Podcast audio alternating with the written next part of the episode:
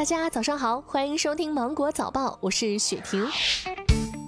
炎炎夏日没有食欲，凉拌菜又成了部分家庭中的主打菜，心头好，开胃又解暑。不过，夏季很多家庭餐桌上经常出现的这道菜肴，却让成都的蒲女士一家进了医院。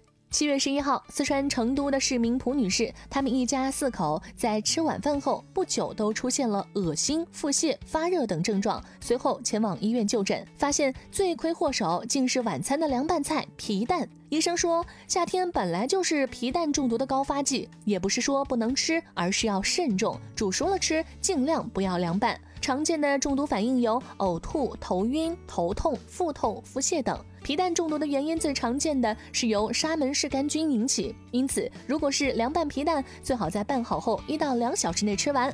此外，如果吃皮蛋引起中毒之后，要立即进行催吐，并及时到医院就诊。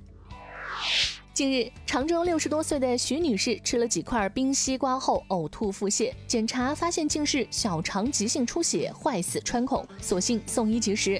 医生提醒大家。西瓜会冲淡胃液，降低消化功能，引起腹胀、腹泻等不良反应。一次不要吃太多，最好不要冰冻隔夜。近日，福建多名儿童因为玩回弹软轴乒乓球弄伤了眼睛。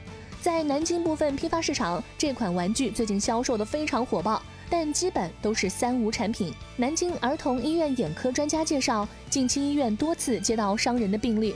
裸露的钢丝很可能会刺到孩子的面部和眼睛。医生表示，BB 弹、水弹枪等都特别容易造成眼部损伤。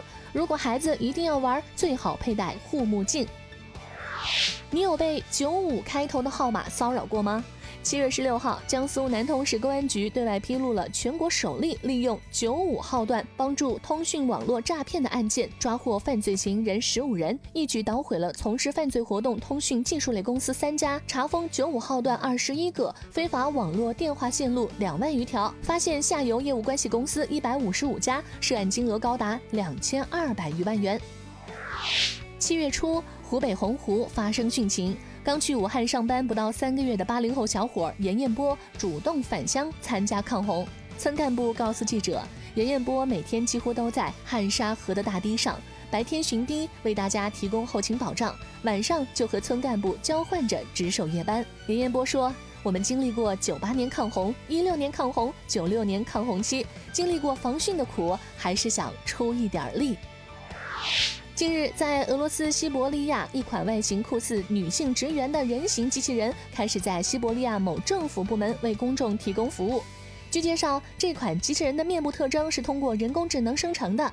人工智能分析了数千名女性的外貌，可以重现六百多个面部表情。它有使用伺服马达进行操作的主动机制，在一张脸上有四十多个，这是完全复制人类情感所必须的。据了解，这个机器人还有一套用于语音识别的麦克风，一个用于面部识别的摄像头和一个显示正在进行的操作屏幕。今天的新闻就到这里，我是精英九五电台的雪婷，祝你度过美好的一天，拜拜。